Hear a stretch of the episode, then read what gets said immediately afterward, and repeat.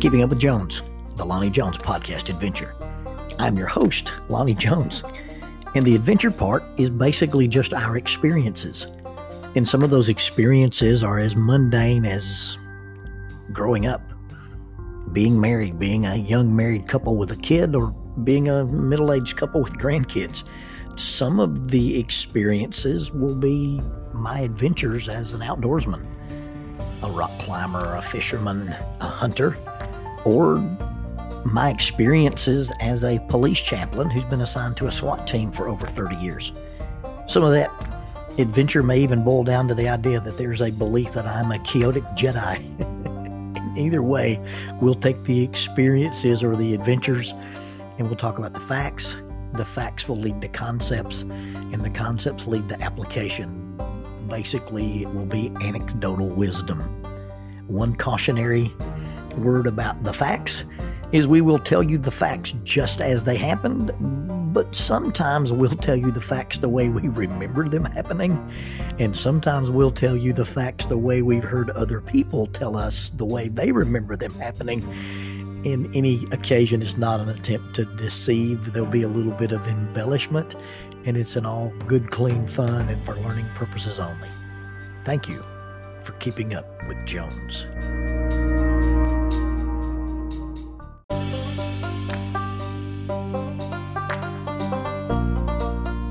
Keeping Up with Jones, the Lonnie Jones podcast adventure, is sponsored by SJ&L General Contractors. SJ&L General Contractors is licensed in both Alabama and Tennessee. This family-owned business provides mass grading, storm drainage, sewer and concrete improvement, asphalt paving, erosion control, demolition, and heavy hauling. If you're in need of any of these services, you can contact them at 931 433 4660 that is 931 433 4660. If you'd like to be employed by this family owned company, three W's and a dot, sjnl.com, www.sjnl.com.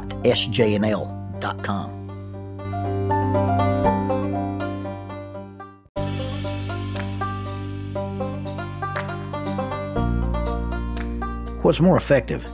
A well trained person with no equipment or a well equipped person with no training? Well, in certain cases, I'd have to say that a person with proper training can get by with minimal equipment. But ideally, you'd like to have both. Lads to Leaders. Now, Lads to Leaders is known as a program, but I'd like to describe it as a process. You see, the name is the process. You take lads, young people, and you mature them into leaders the process of lads becoming leaders is about both equipment and training. Young people are equipped with values, they are equipped with philosophy, and they are equipped with special skills. Lads to Leaders is not just learning to do, but in reality, it's doing to learn.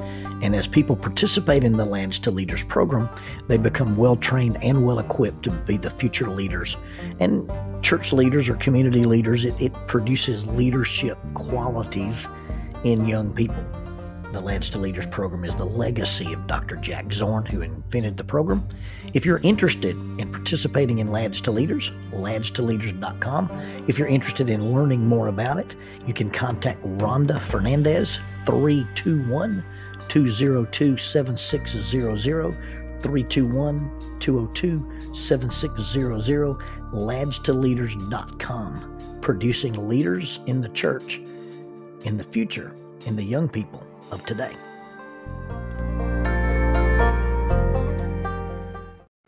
Adventuring as a boy, my first weapon of choice w- would be a, a baton or a, a, staff, like a bow staff or a Robin Hood staff. Uh, in the days before I could carry a firearm, I had this uh, piece of cherry wood. I think it had come from a ribbon company and a friend of mine had given it to me at school. His dad worked there or something, and then I had wrapped it in black electric tape. And about six to eight inches from the end, I had really wrapped the tape so it made like a handguard.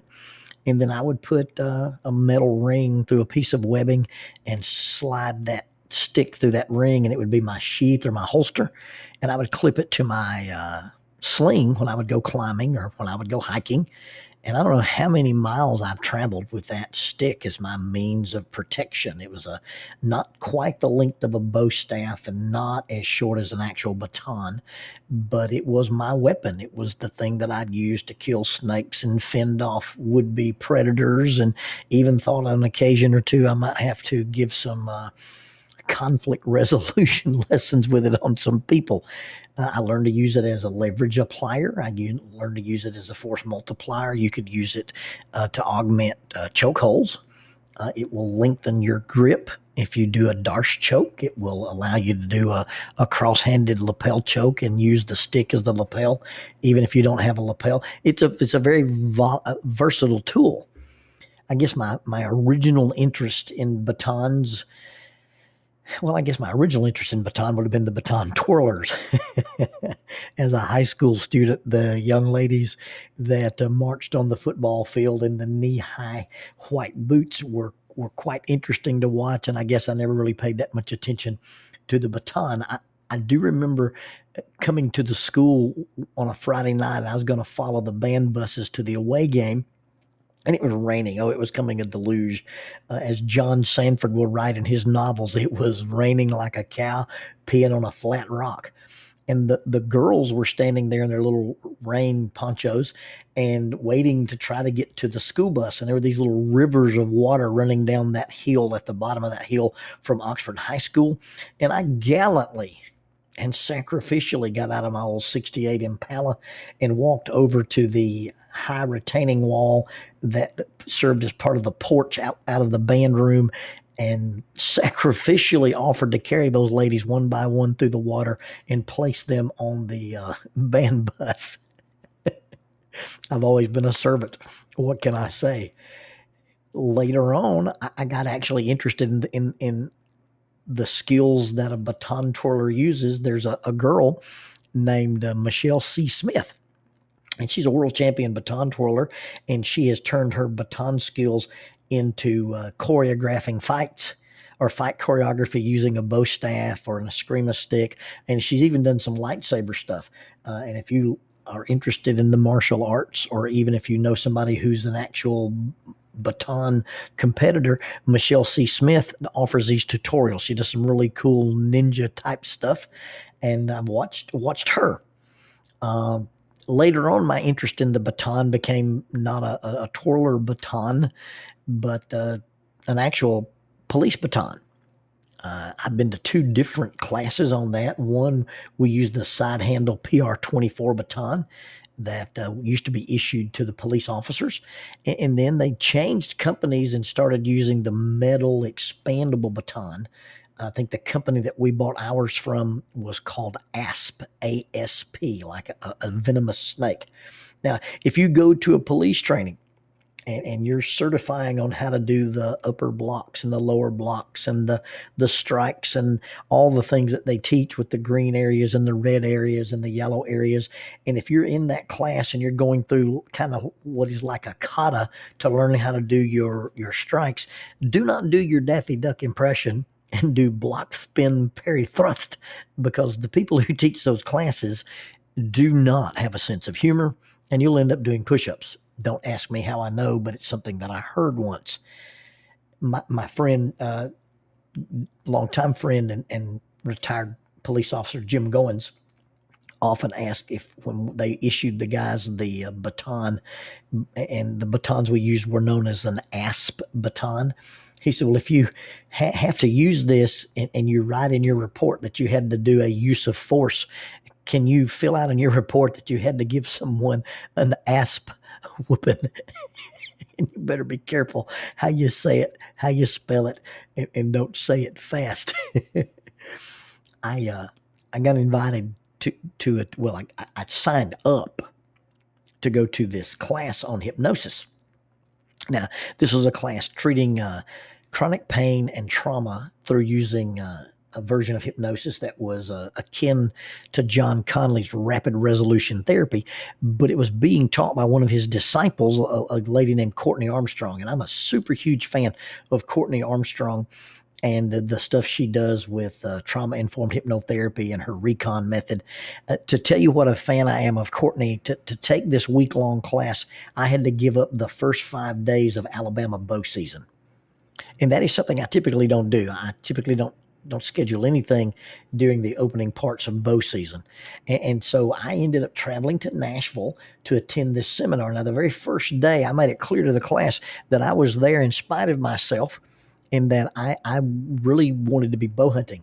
In the early part of the first day, they were doing some guided imagery hypnosis, and a lady was there at the front of the room, and she was being a, a cooperative subject. And as she was being led through this, she had gotten into a relaxed state, and she said that she was in a forest and there was a stream, and the class is hanging on her every word. They're listening to this person who's teaching the class and teaching us to be good neuro linguistic programmers. And, she says, and I see. I see some deer, and I blurted out, "How many points?" Which disrupted the hypnosis thing, but I was missing deer season. The second day of the class, we came in and they were talking about you know using these techniques and using some of this language to help deal with some some minor aches and pains or some chronic pain. And so they just ask is there any is there a, anybody who would volunteer to, to let us do maybe a demonstration like we did with the lady the day before? Anybody got a tweak or a twinge or a tightness? And I, I, try to be a good participant. I, am not always a good participant, but I, I try. And, and, so I raised my hand and I said that I had a little catch in my uh, right trapezius muscle. And uh, so they said, Well, how did you get it? I said, Well, I'd rather not say. And they said, No, no, no, you, you have to talk about how it occurred in order for us to do this hypnosis stuff. I said, Well, I got up this morning early and I decided to go for a morning run and I looked up on on my phone some running trails, and I, I found the Stones River Parkway. And so I went over to the Stones River Parkway, and, and there were these arched bridges, and there was a low lying level of fog on the ground. And it looked to me like it was a scene out of a werewolf movie, and, and I could see some maybe some homeless people around. So instead of just getting out and running in the pre dawn uh, light, I, I, decided I would take a force multiplier with me. So I dug through the stuff that I carry in my truck and got out my expandable baton. Uh, Tommy Mayo had given it to me as a gift. And so I went running with this expandable baton. And, and because it's not light, but it's not heavy, I had a good grip on it. And, and the way I was running and keeping my hand in position, it had made me have kind of like this little Charlie horse in my trapezius muscle. Well, the class understood about the Charlie horse and the trapezius muscle what they did not understand about the expandable baton. So I began to explain how the thing worked, how it was deployed, and the various things one could do to defend himself with this little metal stick. Well, they did the hypnosis thing, and, and it was all well and good. The next morning, this is day three of the seminar now. I walk into the class pretty early, and the only guy in the room is a gentleman wearing a jacket and a turtleneck sweater. He's bald as I am. and he had his long, elegant fingers steepled together. And I came to find out later the gentleman was a practicing Buddhist. And as I walked in the door, he goes, Why, Lonnie? I began to lift you in my morning prayers today. But then I decided to pray for the person who might assault you. and I guess my self imposed legend of being some kind of self defense guy had, had somehow impressed this pacifist. And he had decided that I was some kind of threat to be reckoned with and that he needed to pray for the person who would assault me rather than praying for my safety. He was praying for their safety. I wonder if if in defending ourselves, and, I'm not talking about somebody who tries to rob you or mug you or, or molest you. I'm talking about defending that little piece of territory, whether it's about gun rights or gay rights or Black Lives Matter or Blue Lives Matter or gun control,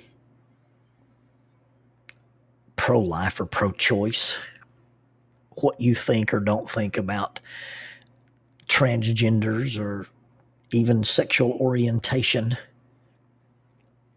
gas prices, liberalism or conservatism, baptism, the Lord's Supper, instrumental music, the qualifications for elders or women's roles in the church.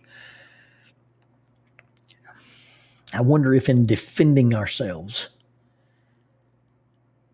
we behave in such a way that we are so reactionary and, and so volatile and so cruel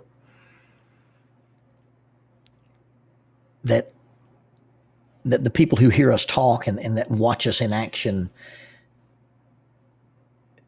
they feel compelled to pray for the people that we might encounter. And, and, I, I, really think that, that there is a place for debate. I've never been a debater. I've never participated in a debate. I've never studied debate. I've always believed that everybody I meet knows something I don't know and can see something I can't see. Now, I don't want to argue for the sake of arguing, and, and, and I don't want to, to get involved with, with somebody's little pet campaign. And there are things that I believe that you don't believe, and I'm fairly convinced of them, and, and we really need to have a discussion about it, unless that while I'm trying to learn from you, you're trying to learn from me. But but I've got no interest in just being in a one-sided thing where you're going to defend this high ground. And then I've got no interest in being the person who is just going to defend the high ground, especially if it makes me rude, aggressive, reactive, volatile, demeaning, pharisaical. You see, when I defend my position, I need to come from a, a place of this is what I believe and this is why I believe it. I'd be interested to know what you believe and why you believe it. And, and could we literally learn from each other? I'm not sure that anybody's ever going to change the world with a Facebook post. And, and, and it, it doesn't take any special courage to hide behind a keyboard. It doesn't take any courage to to take your perception of the world and try to superimpose on everybody else when a vast majority of the things that you read on Facebook are from the uninformed. But even when we encounter the uninformed, or if you encounter me and consider that I'm uninformed, the way that we treat each other and the way that we talk to each other is it really a I'm right, you're wrong, I win, you lose? Or can it be a, a place of mutual growth and mutual understanding? And even if I don't agree with you, at least I've listened to you well enough to understand you. And you've listened to me well enough to understand me. Are we so aggressive and so reactive? That the people we encounter need prayers and need to be protected from us. As a teacher, as a presenter, as a counselor, as a preacher, as I talk about scripture, or even talk about the things that are my personal values, I just I pray that you feel compelled to pray for me and that you don't feel compelled to pray for the safety of the people I might encounter.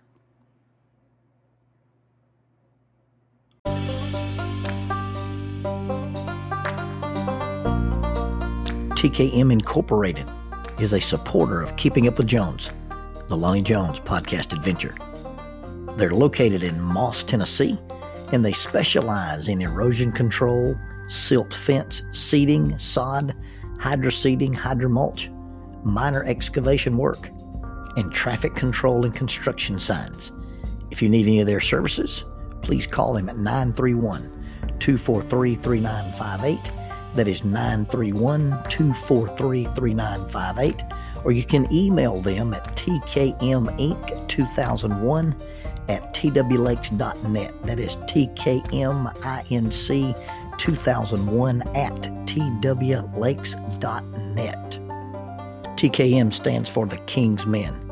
And with their traffic control and construction signs, one of their primary missions is keeping people safe.